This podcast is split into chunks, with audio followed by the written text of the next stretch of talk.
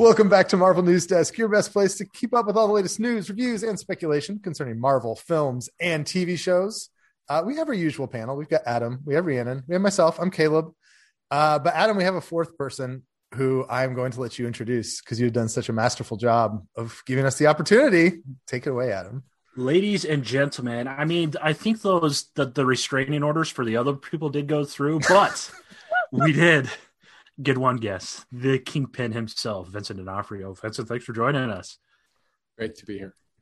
Thanks for not taking us to court and all that stuff. We're glad. We've gotten so many cease and desists and all that stuff. And here we are. We have a guest. We've had guests before. We have. Not the Kingpin. Yeah. Well, I have my lawyers on standby if that makes you guys feel any more at home. Oh, it does. Yeah. We're perfectly at home now. Thank you. Awesome. We had a comic writer on here that told somehow we convinced him to talk about Scooby-Doo, and he had some weird pitch for like a cannibalistic Scooby-Doo, and he stopped writing on Marvel books pretty soon after that. So we thought that might be our fault. It was very suspicious. Oh, wow. So we do talk. Let's start off with a low-hanging question. We do talk. Sometimes we talk Marvel, but we also do talk a substantial amount of food. We argue over potatoes all the time. You have one form of potato to live with the rest of your life. Hopefully you like potatoes, first off. But we're talking crinkle cuts, mashed, waffle fries, steak fries. Steak fries is my choice. What type of potato are you going to go with? I have to pick one. Mm-hmm. Just one. Because I like potatoes a lot. Mm-hmm. Mm-hmm. And that's really hard. So I'll let you go with two. Yeah. I mean, I totally like steak fries. Like they're up there for sure. Like I think what beats them out, I don't know what you call them technically, but you know, little round potatoes that are kind of crispy when they make them with they're kind of grilled and crispy around. Okay. They're like the little potatoes, little round things. Mm-hmm. And I don't know what they're called other than I eat them, you know, if I can get them, I eat them. Okay. So it's like, you know, they're kind of brown and grilled a little bit, but I think they're just grilled potatoes, but the little round ones. Like a little russet potato, I think, right? I think that sounds like a good word. Yeah. Russet. The little baby new potatoes. Make that up? No, the little baby new potatoes that like you get them in like the bags of a bunch of little potatoes. There you go. That's it. There we go. The podcast episode's over already. We got to send this in to someone. Thank you very much. That was really all of this. We wanted you to just come and talk about potatoes. It's so fun, you guys. It was so fun spending the afternoon with you. Really. Oh, that's so cool. Well, let's jump right in. No. That's the. But since we're talking about food, yeah. I do eat meat, and I don't eat it very often, but that's only because because of guilt, but I do eat it, but I don't eat it just like, I don't like just nonchalantly eat it. Like I have to, like it has to be a good, you know, well-made piece of meat. And, but you know, as I talk about it right now, it's just like I could definitely eat a steak and potatoes right now. Mm. But, you know, I have to say that for growing up in an Italian family, I am really a steak and potatoes guy still, even with all the pasta in my bloodstream that just flows through constantly. Yeah, we've had many a debate on this show about sous vide versus reverse searing a steak. Adam's a big reverse sear guy, so big reverse sear. Wow! I'm a big fan of sous vide. Capital of the world, man. I can go out and there's a cow right down the street. Nice. No, it's funny. You guys were talking about living on the 28th floor, and in Cedar Rapids, it was a big deal when they erected their 13th floor building. So I'm like, how do you live on the 28th floor? Yeah. I can't even get to the 28th. Yeah. What I love, I live in a 28-story building, but I live on the 8th floor. They call it the 8th floor, but it's only 3 floors above Fifth Avenue. which is pretty awesome. But it's not the most perfect place in the world to live, but just because of this particular area, I've moved recently, so this particular area is very touristy during the day. And that's not great if you just want to go out and get some milk, signing autographs and, just to get some milk. And, when you haven't wiped the sleep from your eyes yet or anything, so that's a little weird. But they call it the 8th floor, but I think that's because there's 3 floors. There must be a few floors underneath that are owned by like Homeland Security or something. I have no idea, but it's they're just not talking about it. But it is called the 8th floor, and I'm 3 floors above the street. Interesting. So that's like the opposite. So I work at World Trade, and they've told us, like, if there ever was an incident when we had to go down the stairs, when you get to the 2nd floor, there's 11 more floors to go. Yeah. Yeah. So it's like weird, the opposite of that. You mentioned seeing people on the street. Do you find people can disassociate you from the characters you play, or like you played Kingpin, a very imposing sort of villainous character. Do you ever have people you can tell are like a little nervous to be around you because in their brain, they can't like disassociate your character from your person? My whole life, people have been nervous to be around me ever since I was a kid. It's just being tall and being big. It is, people get nervous when they're around you.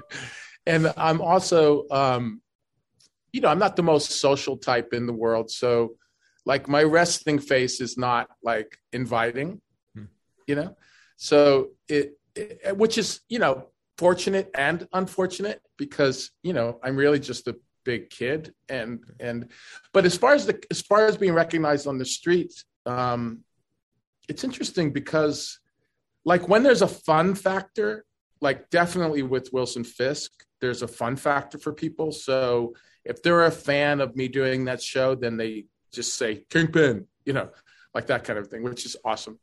And if it's not, there's no real fun factor, then they just call me by my name, because I've played so many different parts now. And for lack of a better word, I know this sounds like I'm bragging, but I'm not. There's a few iconic roles that I've played in my career that have become like a thing. And so people fixate on always to what you're saying is that they fixate on a particular character of mine. Most people do, but even so, some people just, know who I am and they say that, but if there's like a fun thing about it, like with Robert Goren on Law and Order, people say Goren all the time. Like if there's a fun thing, they do that, but mostly I get just my name. But these days just the other day, it's a couple of weeks ago, I was at a stoplight in an Uber, and I had the window rolled down, of course, because of COVID and stuff. And I was wearing a full, mask. And there was these guys on the corner. We were near NYU. And there was like 5 dudes on the corner, smoking cigarettes, young guys. And they were just talking. And I was just sitting there and I was listening to their conversation. And then one of them out of the group says, "Ooh, ooh, ooh, ooh, ooh, ooh, ooh." And they're pointing and everybody turns. And you hear the little guy, the smallest one in the back, and they all got their masks down on their chins because they're smoking cigarettes, but they're like, 5 feet from me, and because they're on the sidewalk. And the little guy, the smallest guy, goes, "I'm gonna Kingpin. I heard Kingpin," like mumbled, and I think that's Kingpin. They go, "Kingpin, Kingpin," and then all of them start saying Kingpin, Kingpin, Kingpin. And one guy, the biggest dude, who got a little scary, I have to say. He was a big mofo. He goes, "Kingpin!" like that. And I'm like, "Oh shit!" I'm like, guys, yes. And I pull my mask down quickly for them, and they're like, "Oh shit!" It was good. Has anyone ever asked you to slam their head in a car door? I that probably would have happened during that conversation. Had the light gone green, and I had to go away. Yeah. It's fascinating what you said about just people generally being intimidated. I'm 6'2", I'm a big guy. So I had a mentor once that told me, he's like, Caleb, you have to learn a corny joke and just tell that corny joke all the time. And I was like, why? He's like, because people are going to be intimidated. Your size and your height and your way you project your voice. He's like, you need to find some way to undercut your seriousness to people that you're around. And it was great advice to like always realize how people perceive me. You know, it really is. I find that to be a very healthy thing that you just said. I used to do the same sort of, but not as healthy. I used to just be self-deprecating when I would a little bit just to put people at ease, you know, which is not as healthy as what you just said. But since then, I when I was younger, that's what I used to do. But these days, because of what I do for a living, it's sort of like part of the whole deal. So I don't really have to explain myself, you know? But when I'm meeting people in a personal way, not people that are fans, but just people in my life that really don't give a shit about what I do. And you know, I still do try and do like a joke or put them at ease in some way. And I think it has more to do with habit than it does with reality these days, because I'm, after having children, after living a long life, and you know, I am a little more social than I was when I was younger. That's so that story. That's good. So all of this time you've done a ton of filming in New York City, since we're still sort of on the subject of the city. Yeah. Like between Law and Order and Daredevil, you've filmed on location all over. Godfather of Harlem. Huh? Godfather of Harlem. Yeah. Yeah. So are there any like little nooks and crannies that you've discovered in the city from filming that you've gone back to, or that you recommend checking out? Or yeah, actually, I won't say where it is exactly, but it's on Fifth Avenue. It's funny that you say that, because the building that I'm living in, I know about because we shot here. Wow. Yeah. Very cool. Yeah. And I knew there was a particular type of apartment in that building that if I could get, I would want to get it. And so I did. Yeah. That is so cool. Yeah. That's great. Yeah. So you find streets, there's little streets, but you know, I have to say, I don't know who grew up in New York and who didn't in this podcast, but none of us.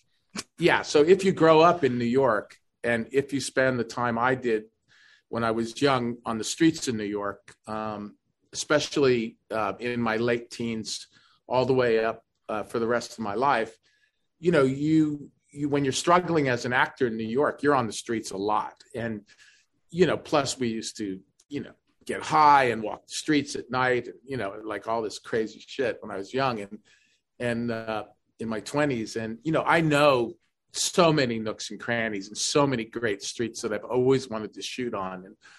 And there's so many incredible little things about New York City, going all the way up through Harlem, all the way down to you know, all the way as far down as you can go to the Wall Street area down there. There's so many incredible little streets that you wouldn't believe actually exist, that they actually look like movie sets. You know, it's really cool. One of the times we've talked, I think it might have been about your book. You had said, we here on the podcast, by the way, are big Marvel TV fans and of Mr. Jeff Loeb. You said you were working on a project with Mr. Loeb. Is that still something that's kind of in the works? Is it? Okay. Yes, we've hired the directors and they're director writers, actually. I can't say who and when and stuff like that, but it's moving forward. We have an incredible company, a production house that's going to do it with us. And so we're in the process of getting the script written. The deals are all made. We're getting the script written or scripts, I should say. And then we'll pitch it. And I'm sure because of the directors, they're particularly very talented and popular directors. And because of Jeff and because of myself and because of this company that came on board with us, I think that we'll pitch it and we'll get it made, you know. Yeah. We'll just wait for the Deadline article or Variety. Yeah. Or maybe I'll speak about it the first time on your podcast. Oh, there you go. There you go. Yeah. Always welcome. Post the sirens. Talking about Jeff Loeb and the Marvel TV days, we were just curious about how you felt when Daredevil was canceled. We felt like it was a really great finale in some ways. I mean, it was really season 3, I thought, brought a lot together. Did you feel like there was something kind of left undone, or were you okay when you found out that there wasn't going to be anything beyond season 3 on Netflix? I don't think any of us were okay. Okay. I think that we were like, oh, okay, we had a hit show and now it's gone, you know? But shortly after that, at the same time, the groups, Save Daredevil groups, started to rise. We started to learn about the cast, most of us, I believe, but I know Charlie and I, for sure. And Deborah, you know, I think, and Ayala, I think we started to learn the reasons why that happened. And so we understood what Marvel was doing because of Disney Plus and coming out. And it sort of kind of, you know, when you're in this business a long time, like we have all been, it kind of made sense business wise. What didn't make sense to us was why we wouldn't continue that show or the idea of how that worked and how well it worked, you know? Like conceptually, I think we were disappointed, but I think we all understood what was going on, and that sort of was inevitable. And so, you know, in this business, you learn to accept things because, you know, it's a business in the end, and there's nothing you can really do about it. You know, one of the things about losing the opportunity to do a 4th season was that I know that Charlie feels the same way, and I know he'd be comfortable with me speaking for him, because Charlie and I are friends, and you know that you know, there was a lot more to explore with his character and mine, and you know, all the characters. My opinion is all the characters, and we just hoped that one day we would be able to. And it turns out that I've been able to do Hawkeye now, and you know, I Charlie is, you know, it's all kind of, he's there and in Spider-Man, and so. You know, I really do wish that it was back when I, like, the movie business was like when I was younger, where you just knew what was going to happen and you were allowed to talk about things freely, and that people would give you information and you would be able to share it. And, you know, but nobody tells you anything these days. Like, it's not just superhero movies, you know, it's every project that I get involved with, you know. Oh, but you can't say anything, you know. Yeah. It's like, okay, you know. It's like even with the Tammy Faye movie that I did, you know, I was allowed to say that I was in the Tammy Faye movie, but I wasn't allowed to say what it was about, you know. And early on, I wasn't even allowed to say what character I played. So it was, it happens all the time now, you know. Well, and I think there's part of the business these days. I think there's a certain unfairness to you guys as actors too. Like, we've talked about on these Disney Plus shows that they send out the directors or the writers or the actors, and they're like, we want you to promote this to 50 different outlets this week, but we want you to say absolutely nothing about what's in it.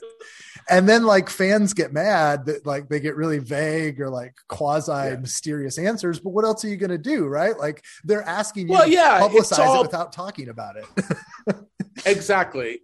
But, you know, in the end, I find it hard to believe that the fans that I come across are intelligent people. And I find it hard to believe that they don't know that it's a game, and that the game evokes excitement and sometimes provokes excitement. And so I think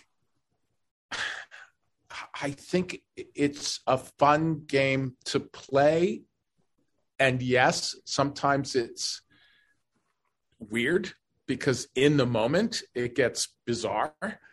But, you know, the best thing about that situation from the actor's point of view, I'll say, is that I really don't know anything. I literally don't, you know, and at this point I would rather not, because it's an uncomfortable position to be in.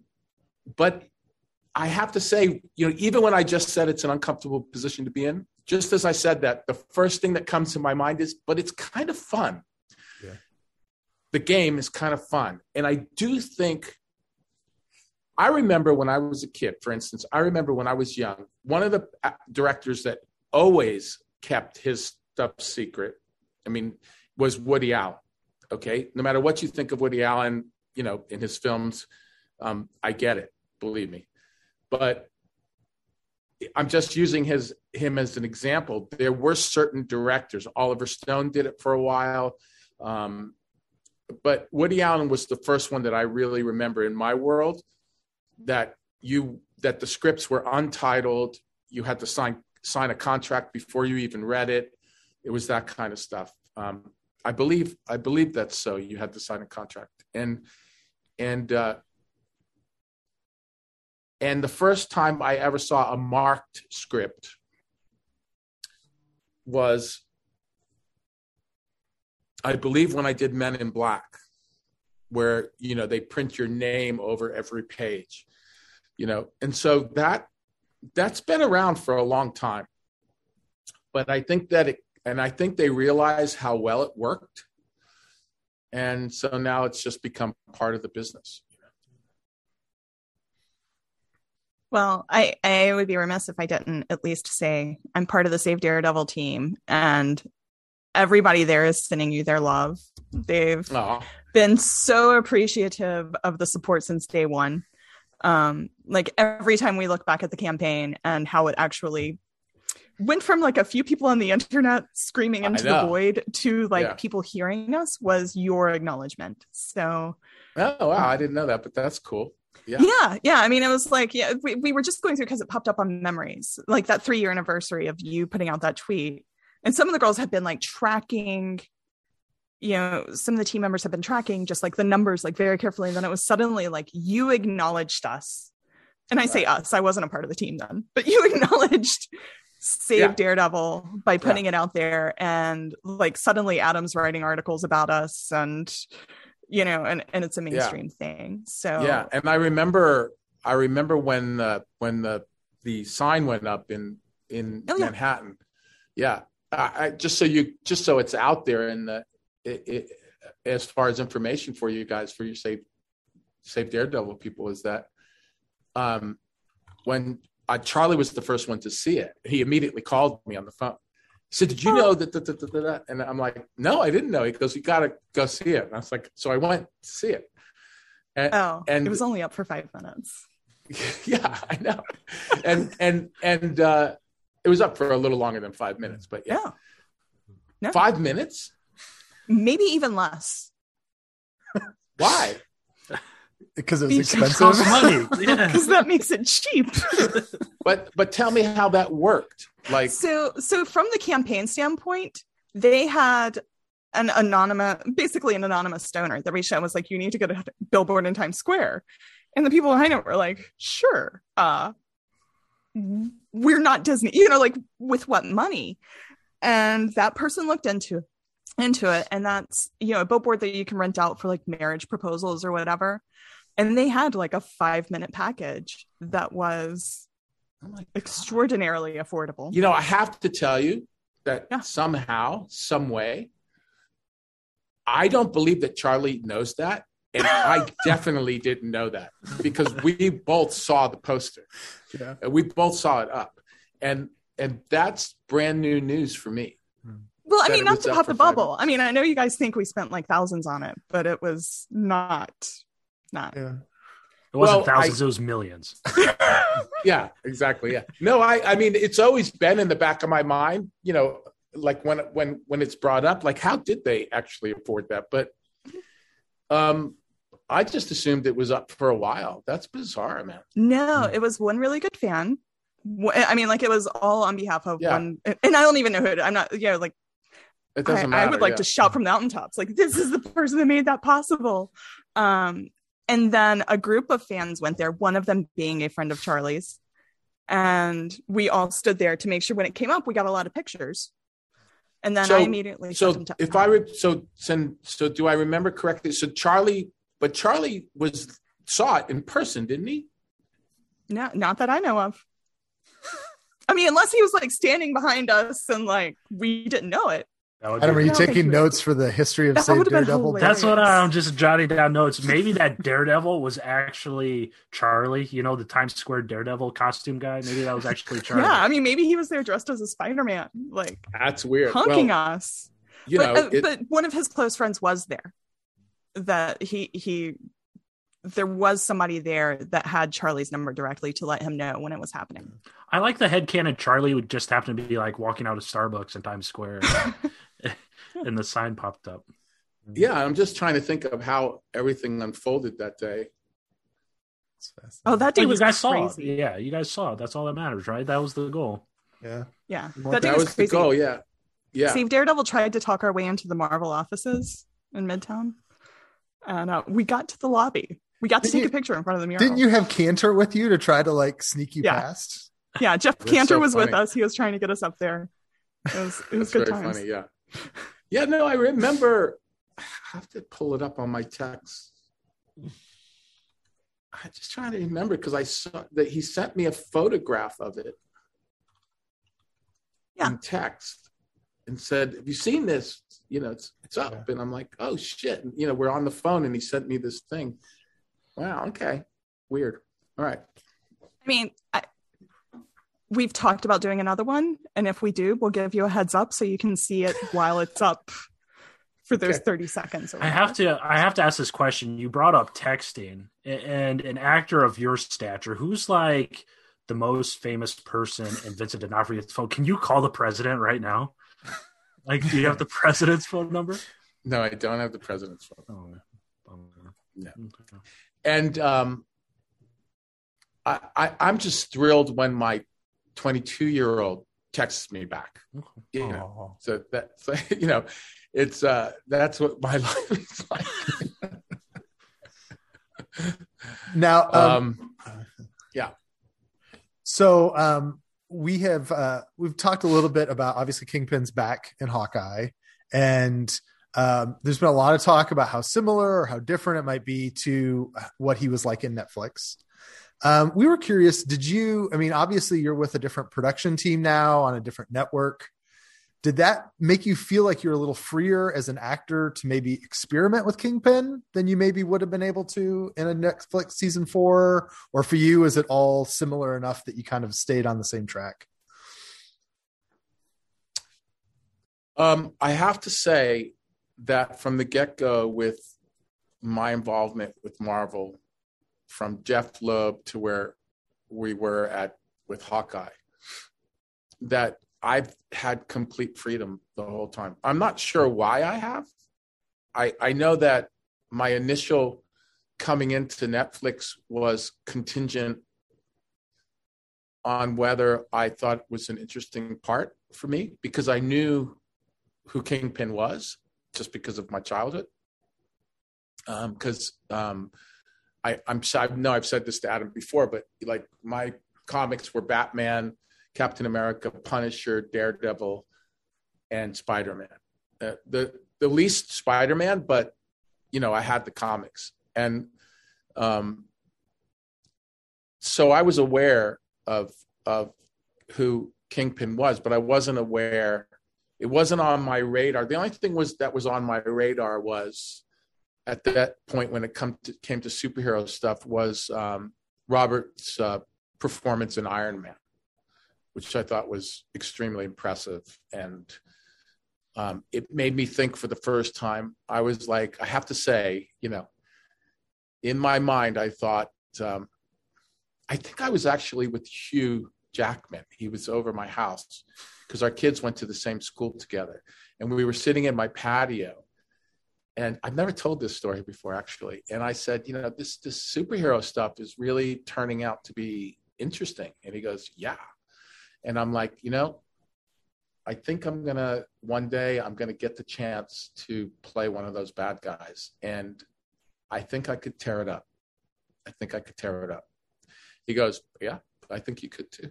You know, and I'm like, and we talked about it very briefly, but it was the first. So I've always wanted to know what it was, and so they sent me a couple of scripts, but Kingpin wasn't in them. And then I talked to Stephen and Jeff on the phone. The three of us had a conversation because I really liked the scripts. I liked the Miller kind of approach to it, you know, and I always liked Godard as a writer. And so, and,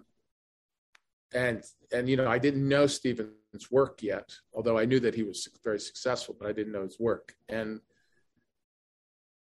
so I had a discussion with those two guys, and, you know, our relationships formed initially in that first call. It couldn't have gone better. And our relationships, my relationship with Stephen and with Jeff, has flourished since to real friendships. And,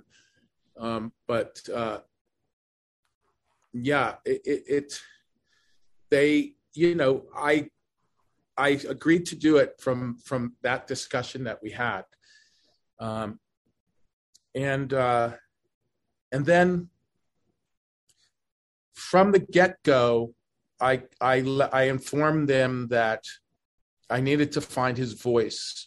And so because I'm a method actor, that's a kind of thing that has to take place for me. And in this case, it was the actual sound of his voice, because I knew that I couldn't speak in my own voice. I knew that I do have a pretty good range octavely. I can speak high or pretty deep down, but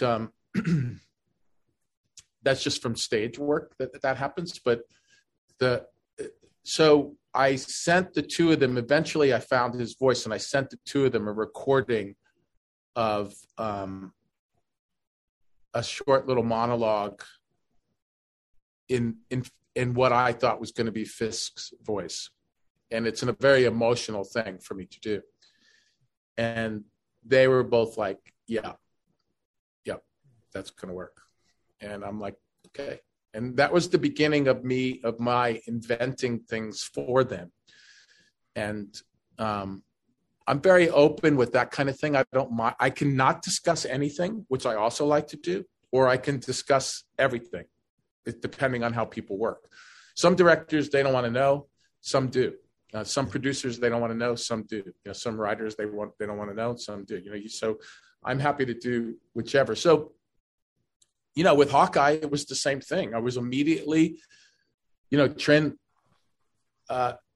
had me on the phone immediately, and I was talking to writers and the producers, and we were having every couple of weeks we were having discussions about script and about changes and about ideas and the way my approach was, and they were happy enough to pass that on to directors and how I work and my approach and how I felt about it.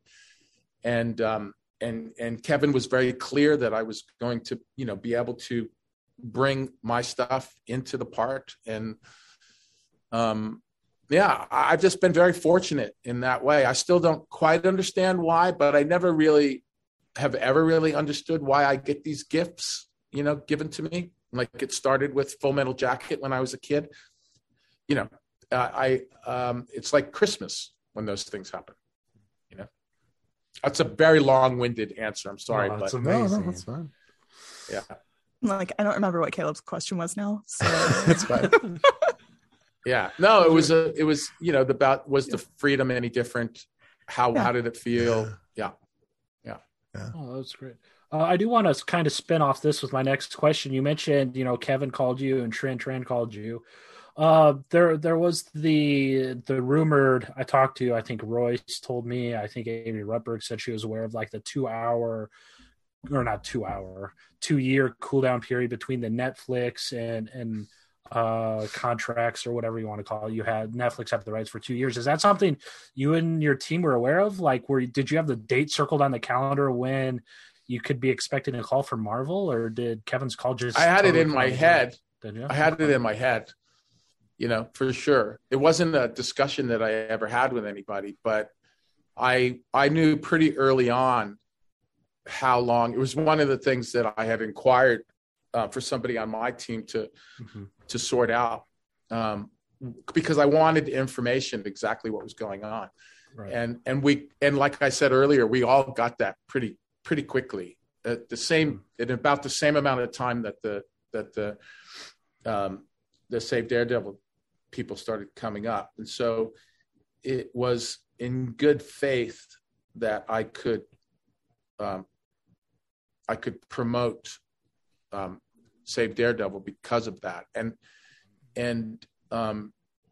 so it was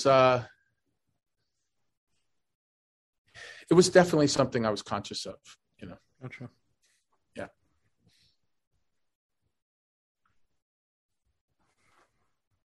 Save Daredevil team is gonna die when they hear all this. You're gonna make them so excited. Yeah, and they're going to want you to come and be on their podcast. So, well, tell them I'll find the time to do that. Awesome, it'll be much appreciated. So, talking about showing up in the ninth hour as a bad guy, Eyes of Tammy Faye, that was so exciting. I went into it just watching it as, you know, interested in the Baker story, but your role at the end there with Jerry Falwell, I really don't have a question. I just, it felt even just like Kingpin-esque to me at the end. Spoilers. Caleb and Adam haven't watched, or no, Caleb hasn't watched it yet. Right. Spoilers for something that happened 40 years ago. But like, you came in the end kind of Kingpin-esque. Was that any...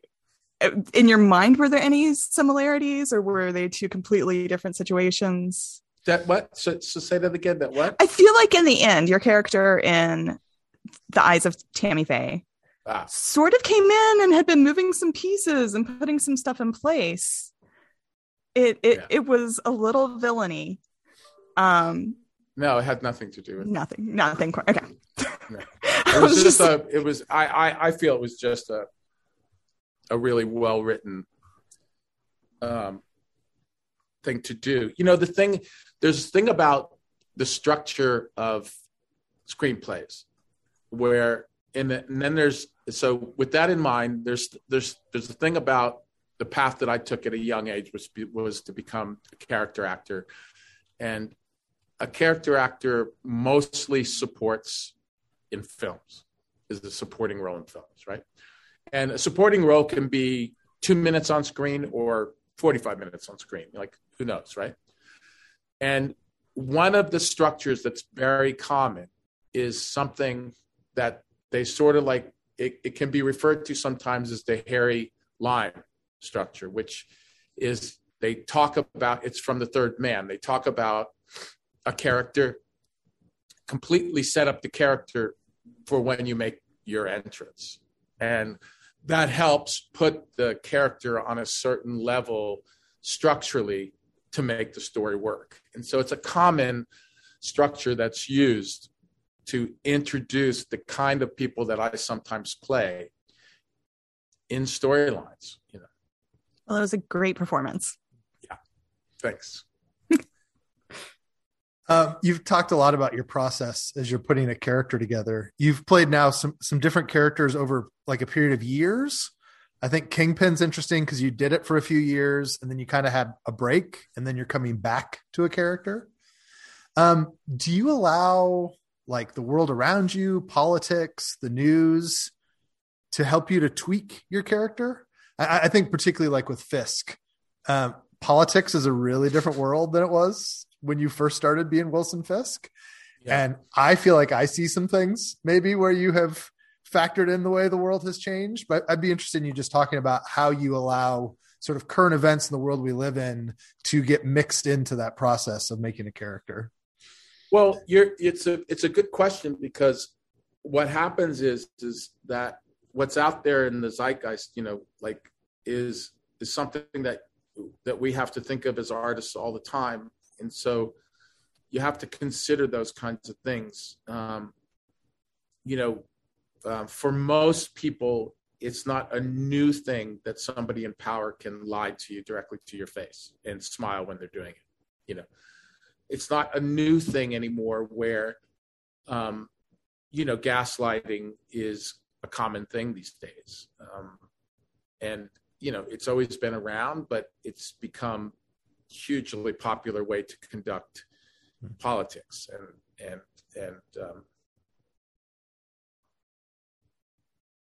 and promote one's self to be some kind of leader or, gaslighting has become an art form that's very unfortunate. And to say the least. So I know that going in these days to play something that you don't have to bang things over people's heads. They understand that you're playing a character that will lie to your face and smile when they're doing it. And so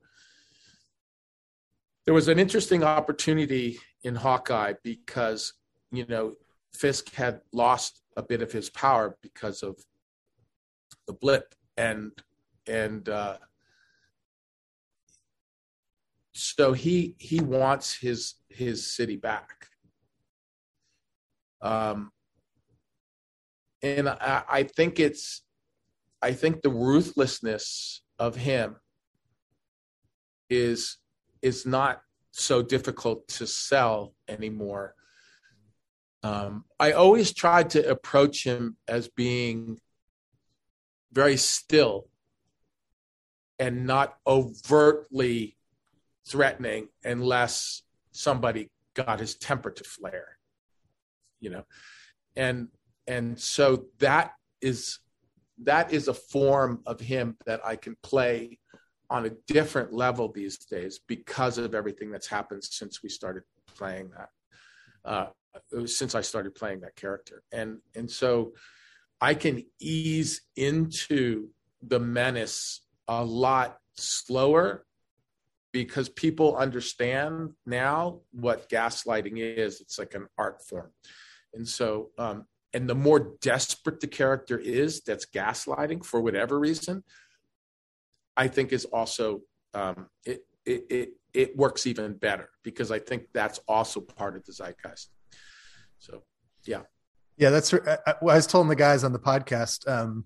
It may just be the genre or what you guys are doing, but I thought it was interesting that we were introduced to Kingpin and Daredevil, and he's killing somebody in a park in the dark by the river, and we're reintroduced to him in Hawkeye, and he's in Rockefeller Center fighting someone in plain daylight. It's almost like we live in a world where we're kind of more shameless and people feel like they can do evil things in broad daylight and no one will care. Yeah. I think if you go, yes, you're right. And I think if you go back and look at that conversation that I had with Vera, with Eleanor, there is that what I'm talking about and what you're talking about is in that scene very much. It's everything that he's saying to her is non-committal. And he's telling her to not to be so rash. Like all of that plays because of everything that's going on in our country now. And it's awful what he's doing in that scene. And I there was one take that I asked if I could try to do this thing, which is, I know this may be boring, but I'm going to say it anyway. There's an interior thing that there's an interior motion that I can emotion that I can bring up that has a lot to do with personal things in my life, and I can just once I bring that up as an actor inside me, and it's rolling through me, I can just speak the author's words through that. And it affects my whole body and nervous system. And I'm conscious of that because I've used it before. And there's one, I asked if I could just do one take. I didn't explain it the way I'm explaining it now, that would be slightly different in a very subtle way. And it affects my nervous system, and you get twitches and stuff. And the take that they ended up using was that take. And my eye is twitching through the whole scene. And the scene, and that is that happened once, you know, and I did that because of everything that we're talking about right now. Yeah, I mean, I think people definitely know. I saw a few tweets that were like, "Is Vincent's eye okay?" You know, because they just noticed like that it was different. Yeah, yeah, it was crazy. Yeah. It's like a. I don't know. In my crazy actor mind, it was like a bomb ticking, you know. In the actor mind, from what you just went through with Kingpin, and I realize this is kind of skirting the line of it might be something that was told to you that you can't reveal or anything that, but were you playing him as if he blipped or as if he did not blip? As if he was there for those 5 years or not, or can you not talk about it? Well, I don't know. I don't think I can talk about it because I don't really know. I can only go by what I think and you know how I played it, but I don't want to put it out there because then it will become canon. Yeah. So I never had that discussion with anybody. Mm-hmm. So I just because of what I had to do in the story, I had to think about it in a certain way for me to be able to understand my sort of history up to that point. So yeah, I can't. Yeah. I mean, I hopefully it will. You know, I'll get another stab at Fisk, and it'll come out in another way. Yeah, is that frustrating for you? That because like there's been a lot of talk about canon, not canon. Like you're trying to talk as an actor about what's going on in your brain, but then the people on the internet just want to know like whether they've won their flame war or not. You know, like is that kind of hard for you to deal with when you talk to people about this stuff? No, it's something. You know, Adam's heard me say this before. I'm sure you've read it before. I think it's impossible to connect all the dots. That you can make an effort at connecting as many as you can. That makes sense for the continual story to go on, but you can't connect every one of them. It's hard to do. You know, even when you're doing a series like for instance the one that I'm doing now, The Godfather of Harlem. You know, 99% of the dots we can connect from season to season, but there's a few we can't, you know, and it's just part of long form storytelling, you know. I mean, fandom, of course, fans are always going to want characters, right? We saw Save Daredevil, we've seen the Snyder Cut, there's Save Agents of S.H.I.E.L.D. now, there's Save So-and-So, there's Save So-and-So. Do you think, I mean, when we were talking with you last week on Comic Book Nation, you mentioned Fisk was one of the 3 or 4 characters that you really felt there was more to explore. Do you think you'll always feel that? Are you pretty confident there will be a day where you just say, you know, I think I've done all I can with Kingpin, or is that not even in your mind's eye yet? Yeah. No, I don't know. Yeah. Kingpin for life. Well, I mean, it's like that, I guess. I mean, it's a good way to put it, actually, because, you know, I have to tell you, when I walk out on the set, I'm already in character. And,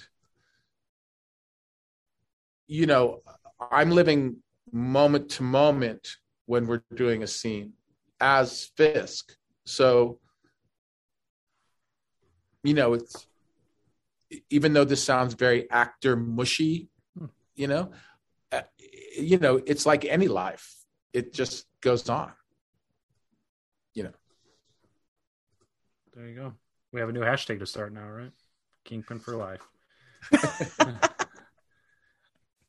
I'm sure you'll put it out there. Well, I will. I just tweeted Adam it. Adam will take everything about? And make it a headline. I will. This was really just like a ploy for Adam to have something to write about. I am trying to figure out how we're going to afford the bandwidth of Vincent D'Onofrio name-dropping Hugh Jackman on the podcast. I'm trying to stir around. Like, shit, we got to buy more bandwidth. Oh, no. Yeah. So, yeah. So I have another question. This may be goofy, but you're just talking a little bit about long form storytelling. We've had a real debate on our show. These Disney Plus shows are a little unusual in that they're like 6 episodes. And, a lot of us have been conditioned growing up that you have a 2-hour movie or a 22-hour television show. And these shows have felt a little bit in the middle. And I think when we review them, we're kind of like, we're still trying to get used to it. Is the length of Hawkeye, do you look at it like a movie or do you look at like a TV show? Like how does, I don't know, for us, it almost feels like a new form of storytelling because of the length of it and the way the arcs move over 6 hours versus 2 or 22. You've done both movies and TV shows. Do you have any thoughts about kind of how that worked as you were thinking through that show? You mean, as I'm thinking through the performance of it and reading all the scripts and stuff, not the actual show itself. I mean, but yeah, like even kind of your role in it, because there's some of these Disney Plus shows that felt like they were done by TV people trying to do a shortened TV show. And there's other ones that felt like they were done by movie people that were just making a 6-hour movie. I would think that changes a little bit in how you think about plotting and pace and all that kind of stuff. You do consider that it is long form and that there's a certain way that you have to arc over the whole long form story type of story. And so it is a different arc than you would in a film that was, an hour,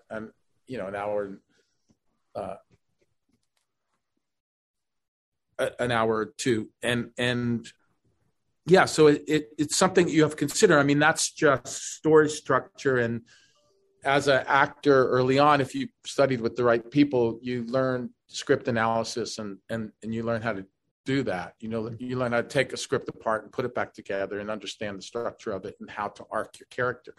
And so it's a bigger task when there's, when it's a longer form. Yeah. And so it's something that has to be, it's vital that it's part of the way you attempt to execute it and your character within the structure, your character's composition within the structure of the story. So it's,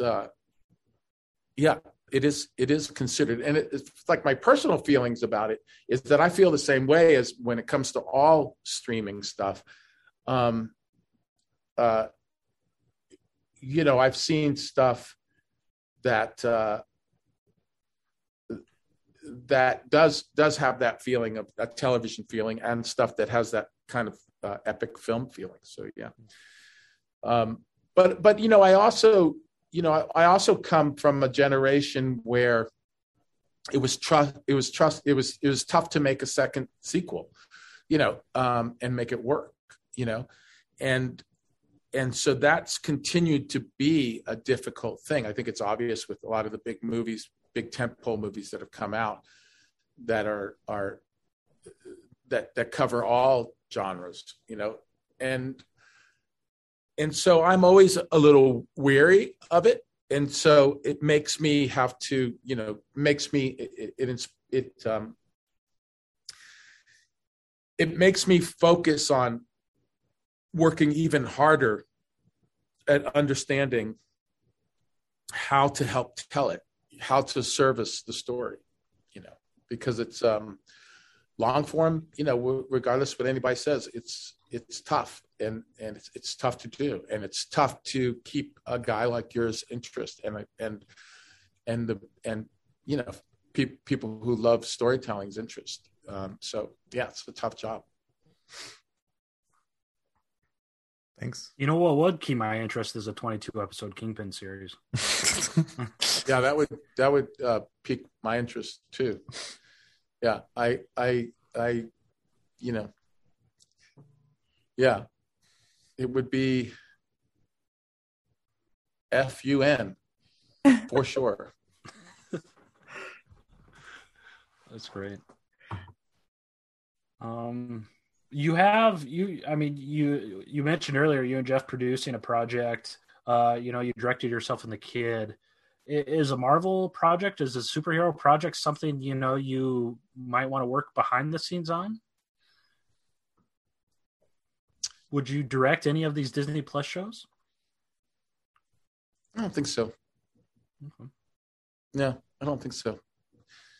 I know I've gotten to know directors and DPs and that are working for Marvel a lot these days, and I think that they're really great, and I think everybody's just doing a great job. And you know, I really just, when it comes to that kind of stuff, it's like I wouldn't direct an episode in The Godfather of Harlem. I never tried to direct an episode in Law and Order or any series that I've done. The only way that I would ever do that is if I was one of the developers and producers and from the get-go of a project. Like the thing that we're doing with Jeff, if that ever takes off, I might down the line direct one or two of them, just because it's something I've developed along with Jeff. So yeah, I mean, you know, if asked, that would be a different question. I mean, most likely I would have a tough time doing something like that, I think, just because of my mindset, but you know, it would be very hard to be in mindset of Kingpin and running the show. Yeah. Well, when you're a director on something like that, you're not really running the show. No. So yeah. So you're basically, in my mind, you are just running the visuals and and making sure that everything on the page gets filmed and that you're telling the story correctly. And so, I mean, I definitely can play parts and direct at the same time. I know that. That's not really what worries me about it. I think that I feel the bigger responsibility when it comes to directing. And I think the only way I would really want to feel that responsibility is if I was asked or if I was developing it from the get-go.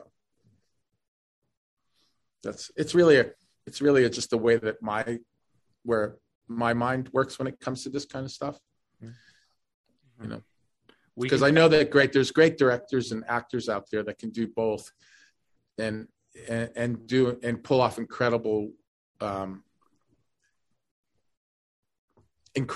performances and make incredible films simultaneously. So it's not something I think is impossible to do. It's just this particular thing, I think, no. There we go. We get that legal stuff sorted out with Kevin Feige. We'll ask him to ask you to direct, and then we'll... I was just like going through my brain like, all right, what's the project that I would like to see Vincent D'Onofrio direct? And then like start seeding that idea to you so that you you know, start from the get-go. You have mentioned Batman, and I think you would make a fantastic Mr. Freeze. Do you have a comment on that scenario? I can honestly say that if somebody came to me and said they want you to play Mr. Freeze in Batman, that would be a tough one to not talk to them about. Yeah. Oh, more Mr. Freeze than any of the other villains? No, not particularly more Mr. Freeze. It's just the idea of playing against one of my... come on, Batman is cool. It's like, Batman's awesome. I have to say. Batman is cool. Yeah. Yeah. Batman's dope as hell. Yeah. Who doesn't want to punch Batman in the face? Like, hell yeah, let's go. That's great. I think any other questions, we could let him run and go get some milk and get harassed by more people on the street. Yeah. I think we're great. Yeah. Vincent, thank you so very much for speaking with us. I think this is the peak MND episode. I don't know how we get bigger than this. So this is us peaking in our podcast careers. So congratulations for being a part of podcast history. Yeah, well, it feels good. Feels good. It's like, shit, I just wasted an hour of my time. There we go. Thanks so much for joining us, though. Yeah. Thanks. Yeah, it was nice to be here, you guys. I'm glad I could do it. Thanks for being so nice. Yeah, no problem. Thanks for coming.